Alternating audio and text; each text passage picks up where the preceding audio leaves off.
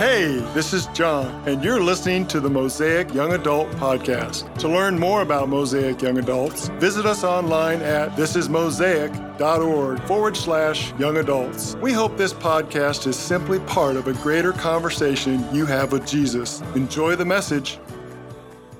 We're going to be reading John 17, 1 through 19.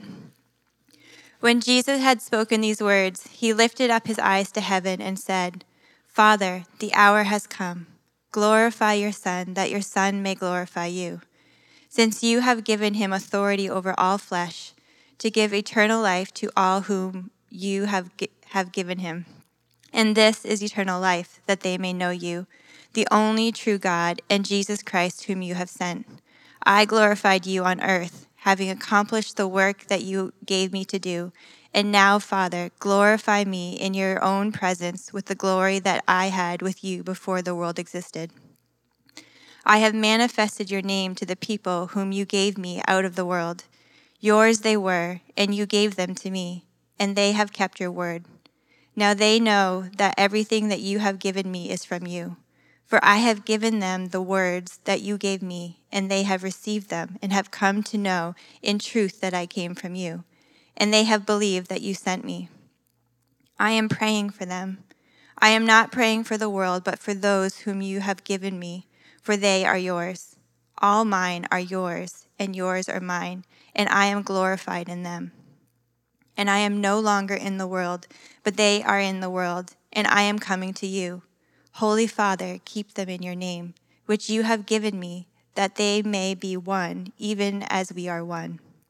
While I was with them, I kept them in your name, which you have given me. I have guarded them, and not one of them has been lost except the son of destruction, that the scripture might be fulfilled. But now I am coming to you, and these things I speak in the world, that they may have, uh, sorry, that they may have my joy fulfilled in themselves. I have given them your word, and the world has hated them because they are not of the world, just as I am not of the world. I do not ask that you take them out of the world, but that you keep them from the evil one. They are not of the world, just as I am not of the world. Sanctify them in your truth. Your word is truth. As you sent me into the world, so I have sent them into the world.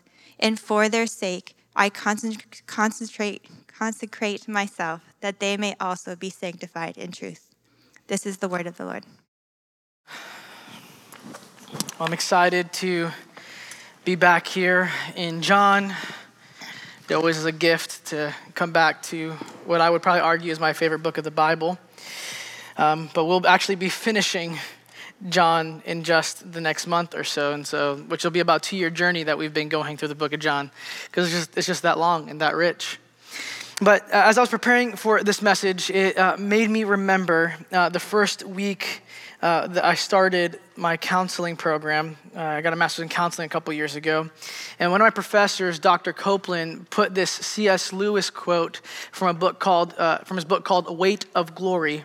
Um, and it's going to be on the screen right behind me. So I'm going to read it for us. Um, and before we read it, the reason why Dr. Copeland was so emphatic about us reading this as we began the class was because he wanted us to see that with embedded in humanity, embedded in human is a dignity, a worthiness, a glory.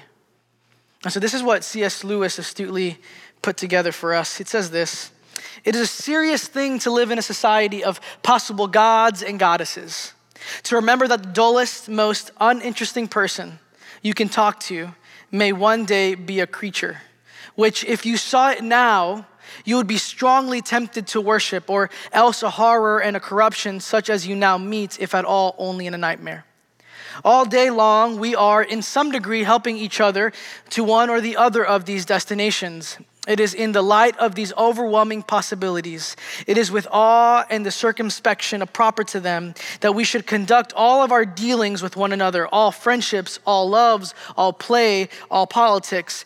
There are no ordinary people. You have never talked to a mere mortal.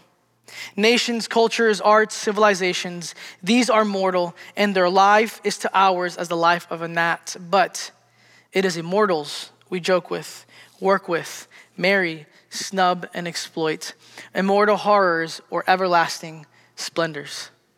So, what C.S. Lewis in his literary genius is trying to, you're like, okay, Caesar, I didn't, I was an English major. I didn't really like reading books. I didn't really like half of what you just read. But the truth of it is, is that there, this, this quote actually shifted the way I started to see people uh, because in reality, there are no such things as mere ordinary people. What C.S. Lewis was getting here is that humans, as God's creation, are not just mere creatures. That we, as humans, whether you believe in God or not, you have been given a degree of glory that no other creation is given. In fact, as you read towards the end of the New Testament, we find that humans will have a new glorified body in heaven. And it will be so glorious, as C.S. Lewis puts it, that if we were to see the version of ourselves that is going to be in heaven, we would be so tempted to worship it because we would think we're in the presence of a god or a goddess. Now, this is a promise that is given to those who are disciples of Jesus. But, but even though that's a future promise, there is still a current promise in that there is a distinct glory that all humans have in this moment, each of one of you in this room. You have glory written in your bones. And when you think about the Genesis narrative, you think about Genesis 1 and 2, when God created the cosmos, he would call each category of creation and he would finish the day and say, It was good. But when it comes to the creation of humans, God calls them very good. Because there is something unique in the creation of humans, and it's what C.S. Lewis was alluding to. There is a glory that is gifted to humanity upon creation, and it's a gift that we ironically either diminish or chase after. So, this glory that is etched on our souls comes from more than just being human. That isn't just why. Why is that humans are very good, but the rest aren't? When God called humanity very good, what was so very good about it? Well, Jesus helps answer this question in the Gospel of Mark, and uh, going to be here behind me in Mark chapter 12, verses 16 and 17. Here it is. Uh, before, sorry, 15 and 16, before I read it, there's a moment in which the Pharisees are trying, are having a gotcha moment with Jesus. They've kind of set up this hot topic conversation about whether or not Israel should pay taxes to Caesar. If Jesus says, yes, you should pay taxes, it means he's a friend to Rome, which means he's an enemy of the Jews. But if he says no, then he's an enemy to Rome and he's a friend to the Jews. It's a kind of lose lose kind of deal. But Jesus doesn't answer the question directly, but instead, Jesus asks them to bring him a Roman coin. And this is what he says. But knowing the hypocrisy, he said to them, Why put me to the test? Bring me a denarius and let me look at it. And they brought one, and he said to them, Whose likeness and inscription is this? They said to him, Caesar's. So Jesus said to him, said to them, Render to Caesar the things that are Caesar's, and to give to God the things that are God's. And they marveled at him. So he doesn't answer this question directly, but instead he says, Listen, give me a Roman coin. And he points to it and he goes, Listen, what's on the face of this coin? What's the face of Caesar? So Jesus says, not whether you should or shouldn't pay tax. He says, give to Caesar what is Caesar's and give to God what is God's. But what he's really saying is that the, whatever image is born on the coin, that's who the coin belongs to. So whatever bears the image of Caesar, naturally give it to Caesar. But whatever bears the image of God, give it to God. And so there's this, this gets insight as to what makes humanity so very good in the eyes of God. It's that humanity bears the image of God. You sit here right now bearing the image of God. And this is what sets us apart from all other creation. This is our glory. That from the beginning of mankind, we were given glory by God because He etched His image and printed it on our souls. Think for a moment of the most beautiful place on the planet. Just think about it. Looking at you is more glorious than that. Florida has one redeeming quality, and it's its sunsets. And you are more glorious than that to God because you bear the image of God on your soul. But the question then is isn't whether we have glory or not have glory, is what do we do with this glory? Because notice what Jesus says to the Pharisees, right? Give to Caesar what is Caesar's and give to God's what is God's. So if we are made in his image and we belong to God, who does our glory belong to? God. But here lies the problem. We don't want to give God the glory. We want the glory for ourselves. Because we're brought into a world that enjoys about 99% of what I just said to you. Oh, we're glorious? Tell me more. Behind every yes girl and slay queen and Saturday for the boys, listen, there is a feeding frenzy on this idea of receiving glory because as humans, we hunger for glory. And in fact, we've actually built a society that is founded on the God of self. Let's make much of ourselves. Let's flaunt ourselves. Let's sell ourselves. Make sure everyone can see what we're doing at all times so that they can want to be like us. We're hoping at the end of it all that we can be seen as special and desirable. We want to be known and seen as important. And as you hear the C.S. Lewis quote, you're like, I can get on board with this. Gods and goddesses? Well, I mean, if you say so. And you might think this is rather extreme and comical. You're like, I don't really go searching for glory. But it applies to us all because you see, this hunger for glory is part of our everyday interactions. Because, I mean, what is the pursuit of glory? It's just a desire to be seen, to have praise and recognition, and it shows up in the smallest of ways. Just the other day, I was getting dressed and my wife was Rachel was getting dressed in another place, and I came over to her, and somehow, as she's getting ready for her work day, I find a roundabout way of talking about my outfit. And after about a few seconds of this, she goes, Babe, you look good, okay? Is that what you wanted to hear, right? The audacity, right? Like, who does she think she is telling me exactly what I wanted to hear? But there wasn't anything wrong in the way she said it or what she said. What offended my heart was that I was exposed, that it became pretty obvious how desperate I was to be seen and recognized. And so, John 17, we see Jesus' words tonight will be a challenge to us because instead of Jesus telling you and maybe comforting you and be like, no, no, no, it's okay, keep some glory for yourself. You've worked for it, you deserve a little something, something. He's gonna say, no. All the glory you have, give it unto God. So, how do we, as disciples of Jesus, give God all the glory when we desperately hunger for it? We'll open back our text up to John chapter 17, and what we see before us is a front row seat to a divine conversation between God the Son and God the Father. And it's focused on, guess what? The topic of glory. And now I want us to pay close attention to this chapter because this is one of the few recorded prayers of Jesus in all of Scripture, and it happens also to be the longest recorded prayer. And so notice how Jesus begins this prayer to the Father. He says this when Jesus had spoken these words, he lifted his eyes up to heaven and said, in verse 1, Father, the hour has come, glorify your Son, that he that the Son may glorify you.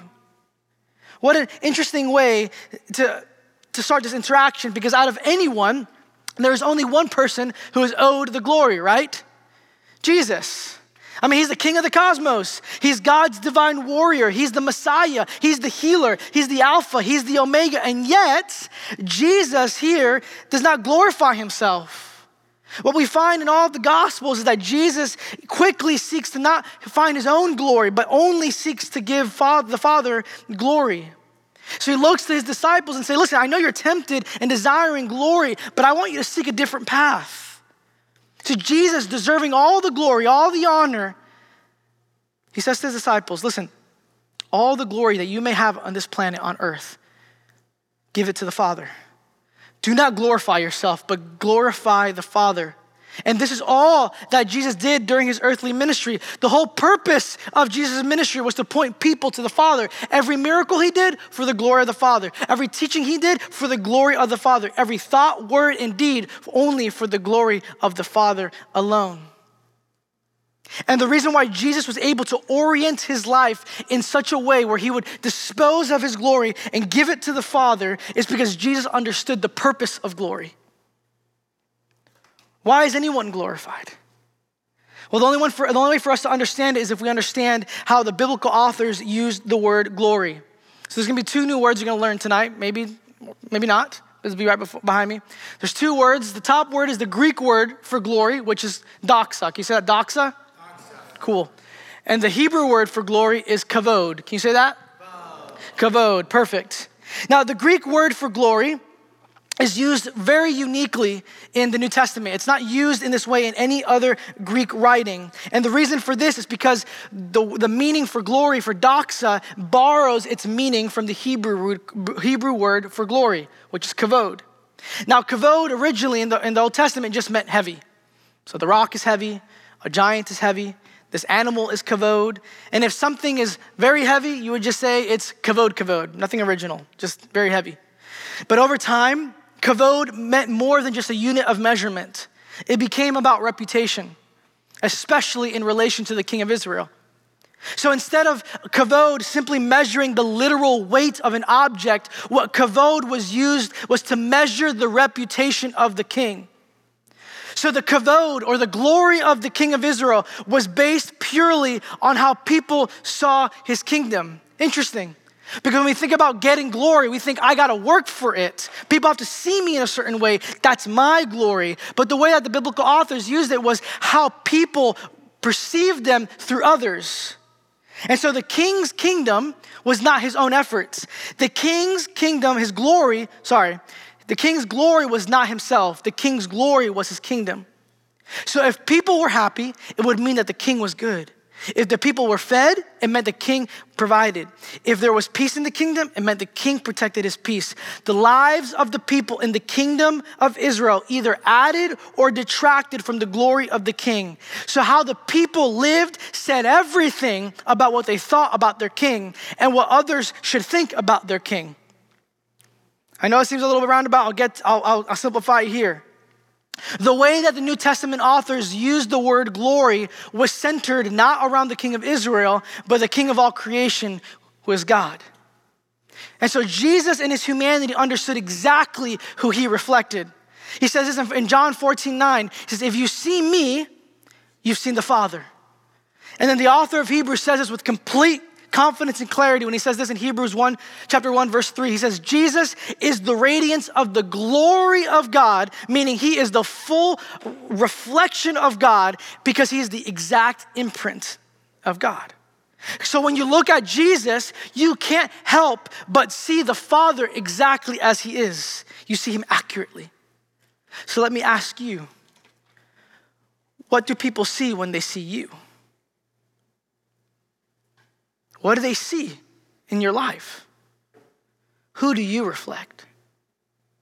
Because I know we live in a culture that has cultivated the practice of making much of ourselves, but Jesus challenges that way of life and says, Listen, you were created not for self glory, but you were created for the glory of God because you bear his image. You were created to reflect him accurately and your life can be spent either adding or detracting from the glory of God. Our lives will say everything about what we think to be true about God and how we want others to think about God. And while we are and while we are created to reflect him accurately, we are also meant to point people to God. It's not that you reflect him, but that we reflect for a purpose. So when people see us as disciples of Jesus, who do they see? Do they see God accurately through you? When people look at you and your life, what do they think about God? Do they want to know God more because of you, or are they less interested in God because of you? When people see us, they should see God and actually want to know God because of the way we reflect Him. What a condemning moment, or at least a convicting one, because I can't condemn anyone. Because the church today, in a lot of ways, have given up on reflecting Jesus. In fact, I think people are turned more away from God because of Christians than they are turned to God because of us.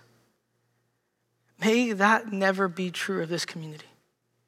In fact, let's pray that it's not true of the church of Christ because Mosaic is no better than the rest. We're part of the church of Jesus that our prayer would be that all of us not only just reflect God accurately, but that people would want to know God more because of the way we live our lives.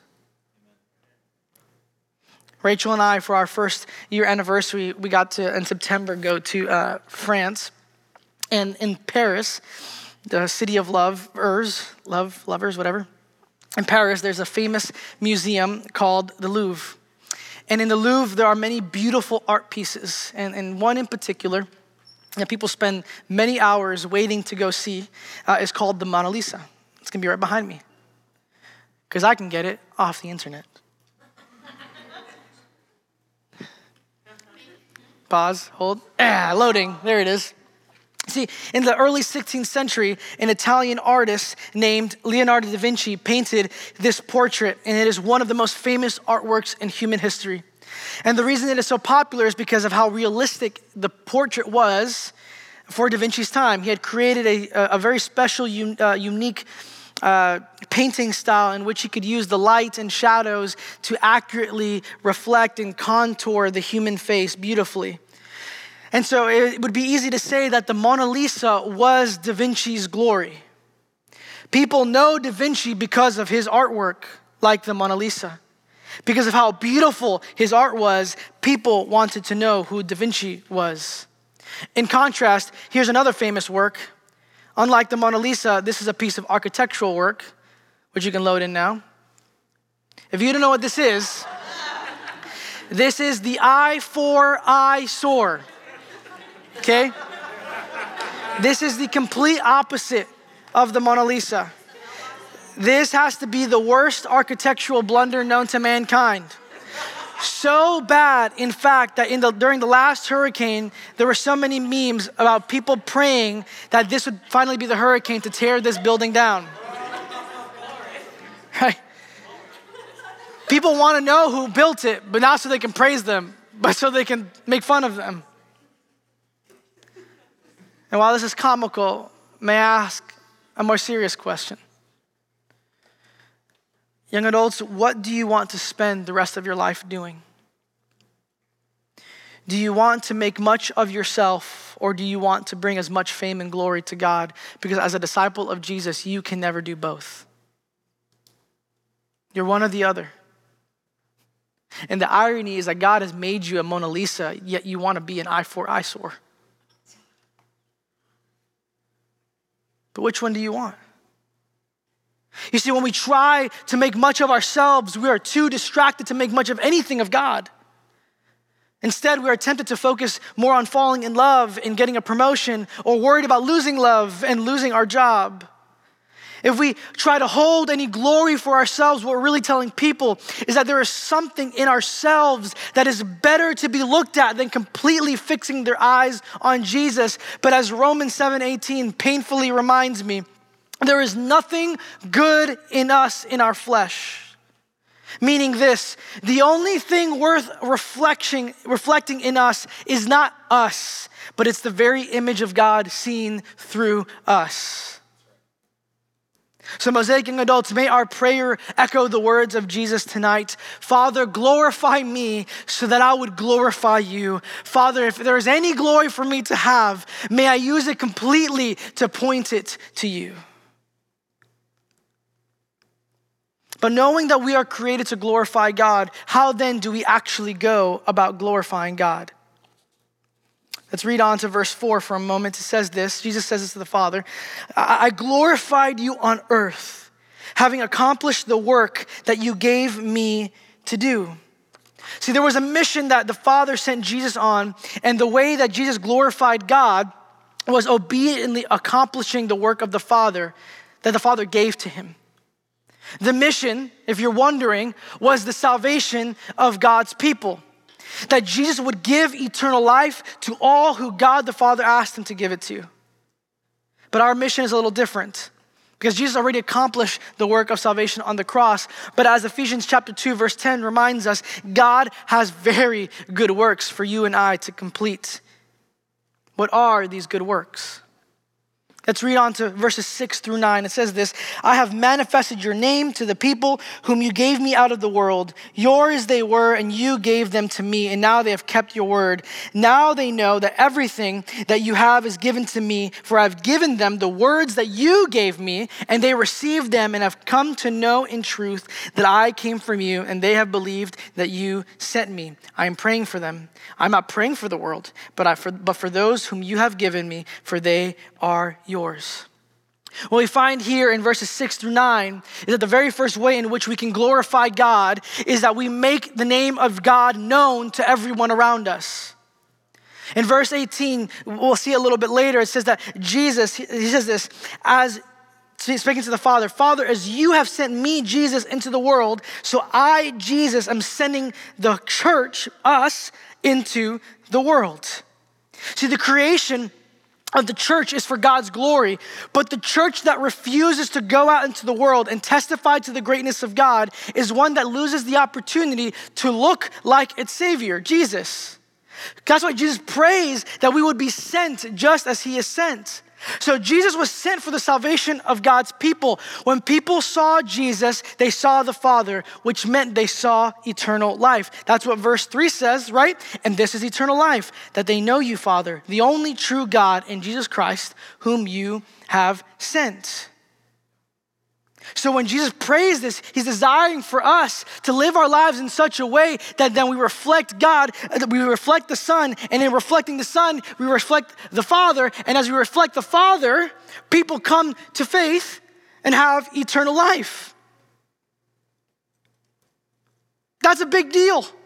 I'm going to repeat that for us that we would live our lives in such a way that we would reflect Jesus, the Savior of the world. And in, receiving, in, in, reflecting Jesus, Savior of the world, we reflect the Father, the one who sent Jesus to save humanity so that they would have eternal life. Wouldn't it be crazy?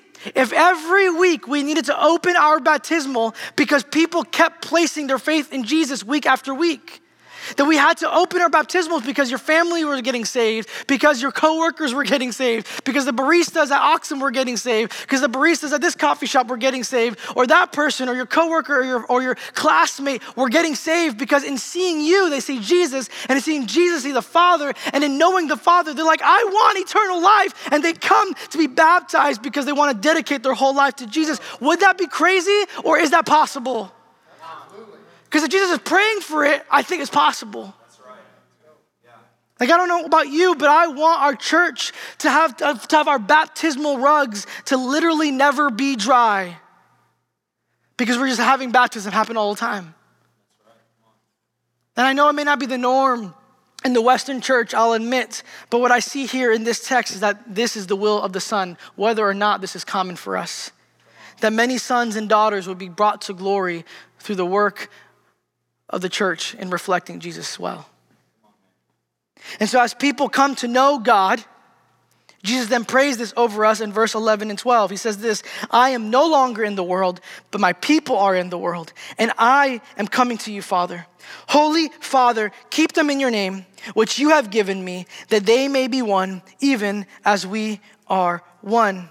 While I was with them, I kept them in your name which you have given me. I have guarded them, and not one of them has been lost, except the son of destruction, that the scripture might be fulfilled. See, we glorify God.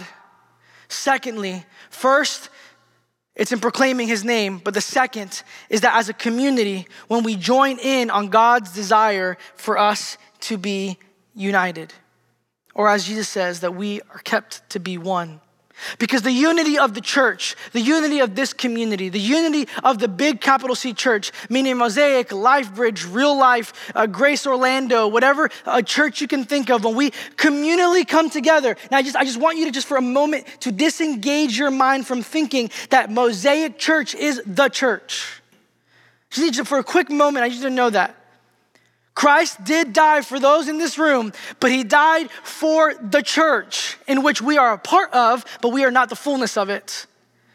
And so when we as a community, as young adults come together in unity, that's a blessing. But what God is really getting at is that when the Mosaic church and the real life church and all these churches and whatever cool names we give them come together in glory, we bring glory to Jesus because when we are united in one God, we reflect the God upon which the church is built.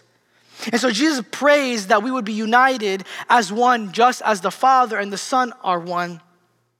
And when we endeavor on this as a community to be united at the feet of Jesus, not giving into division, not letting the enemy have a stronghold, when we testify to a God who is united, it says that there is, a, there is, not, there is no disharmony within the Godhead, which ultimately means that God can be trusted to bring together what is broken. That is why it is so important for us to seek unity in diversity. And I know that the pursuit of unity has become a difficult topic for the church when it comes to race and sexuality, and I hear you. But we forget that, that this is what it is that actually holds the church together. It is not worship styles, liturgies, spiritual gifts, age specific groups, clothing choices, uh, sexual preferences, uh, uh, racial tension. None of these things are actually what holds the church together. No. Jesus says, Father, by the power of your name, the people are one. By his name, we are made one with Christ, and the thing that makes us one with Christ is the gospel. What holds the church together and forevermore is the gospel of Jesus Christ. Never forget the power of the gospel. And as the church seeks to walk in unity, there will be obstacles along the way. Jesus warns the disciples that the world will hate them because they belong to God and, and that the evil one, Satan, will come to seek to devour them. So the question becomes how can we glorify God in the midst of this spiritual attack? And he says this in verse 17 Father, sanctify them in the truth. Your word is truth. That's what he says. See, the church is meant to be sanctified, and if you don't know what that means, all it is is it is meant to be set apart for a holy work of God. Uh, that our lives are meant to be devoted completely to serving God. Notice that what Jesus says here that sets us apart is the truth, which is the word of God. He says this because Jesus calls the fa- Satan the father of lies in John 8 44. The enemy knows what is at stake when the church is set apart for the service of God. Glory happens. God is accurately reflected, and people can see the glory of God and can come to know God and be taken out of the kingdom of darkness. So, the only thing that Satan can do in terms of fighting the church is bombard the people of God with lies and more lies. So, the only way for us to be protected from the father of lies is to hear the, the truth from the father of light, which is Yahweh, to hear and know the words of God. And so may the church no longer be associated with false teachings and ungodly practices because God will not be mocked. God's church is to represent God and to make his name known. But without the pursuit of God's truth in our lives, the church will become distracted and ultimately ineffective. But if the people of God walk in truth, one glorious thing will happen. People will see God the one who takes the dead and makes them alive, the one who takes the people in darkness and who bring them to the glorious light. This is what happens when the people of God walk in truth. Now, this list in of itself is not exhaustive. These three things are not the only ways in which we can bring glory to God.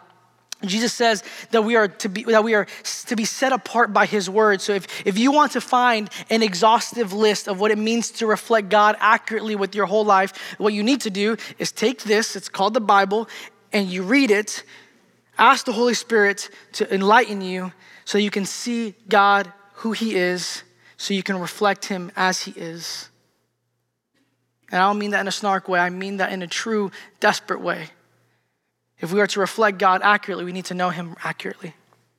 But the reason that Jesus uses these three markers in particular is because a church on the mission for the glory of God is a one who is dangerous to the enemy. But these markers are also easily abandoned when difficulty comes. See, Jesus, as he finishes his prayer, do you know what happens after? He will be taken, arrested, falsely convicted, beaten, bruised, stripped, bloodied, and ultimately crucified. The disciples will be tempted upon seeing Jesus crucified to forego what they just heard. You want me to give glory to God at what cost? Losing my life like Jesus did? No way. But you see, glorifying God seems only doable when it doesn't cost us too much. But the disciples, at the prospect of losing their lives, would be tempted to keep their mouths closed, to not proclaim the gospel. They would be tempted to break into divisions and grow bitter and angry with one another. They would be tempted to live life for themselves again because they don't think it's worth following Jesus. But Jesus says, No, listen, don't give in to the lies of the enemy. Don't, don't go seeking glory for yourself again. Remember that I am worthy of the glory that you give me, that I'm worthy of your glory. And we might think this is callous because, it's like, but, but Jesus, you're sending people to the slaughter. You're gonna, you're just throwing them out there as if you don't care about them, but that's not true. How do I know that? Because he's praying for them. We see prayer as like, like, a, like, a, like a plan B. But for Jesus, like I just need you to know there has never been a prayer that Jesus has prayed that hasn't been answered. He's the God of all creation. In some ways, he's like praying to himself. If he's praying to himself, he's going to complete it. And so, what is Jesus praying for on the behalf of his people? He's praying that they would be united, that they would be kept safe, that they would be guarded, that his joy would fill them, that Satan would never be able to get, with, to get to them, that they would be set apart completely and only for Jesus. If Jesus prays for it, it's a done deal. It's a done deal. So, this prayer that Jesus that we're reading tonight is meant to give confidence, not just to the disciples of the first century church, it's to give us confidence right here, right now in 2023, that we are safe to live a life completely devoted to God, even if it costs us our life. Because the world needs to see a church devoted to the act of glorifying God. In fact, the church needs to see the church, see the church devoted to the act of glorifying God, because it is a testament to the surpassing worth of knowing Jesus Christ. That's right. That's totally right. But I'll be honest with you. As I'm sitting on my desk writing this out, thinking, that's a good one, that's a good one, that's a good one. Man, they're gonna love this, they're gonna love this. I'm thinking, I don't care. Like I, like I care. Like I thank you, John 17, for reminding me that I'm created for God's glory. Thanks that I know the history of the word glory and now I learned two words. And maybe I sound smarter. Thanks, John 17, that I feel a little bit more practically equipped to glorify you. But the one question that I wrestled with as I was writing this message was this it's not so much what I do with the glory as much as why would I ever give God all the glory? Just because he says so? Just because his reputation is on the line? The simple answer is yes to both, but it goes deeper than that. God is worth all the glory because he saved you from eternal death. I want you to reflect on this for just a moment. We give God all the glory, and He's worthy of all the glory because He died for you. In John 17, 19, it says that he was consecrated, that he was set apart for a work, and that work was our salvation. He was sent to this world so that we would have eternal life. He lived his life in such a way that testified to everyone who knew him that the Father's mission was so good and so amazing that he would give up his life for it. In fact, Philippians chapter 2, verse 8 says that Jesus laid down his rights and was obedient to the Father to the, to the point of death death. And you know what's crazy, what's even more crazy than that, is that as Jesus hung from the cross, he did it with joy. Hebrews 12, 2 says that Jesus went to the cross with joy because it would result in our salvation. Do you know anyone more selfless? Do you know anybody who would give their life for you with joy? That upon feeling every whip and every beat and every stream of blood down their body, they would, with a smile, say it was for them. Do you know anybody? I do. His name is Jesus. Christ, Christ's sacrifice on the cross was the Father's glory, it's true. But our life is Jesus' glory because it shows the world that only Christ can bring the dead to life. Because one thing is to say, well, that's cool. Jesus is nice and he died for me. But it's a whole other thing to say, not only was he completely selfless, but that he has the power to bring the dead to life. This is why he is worthy of all glory, honor, power, and dominion.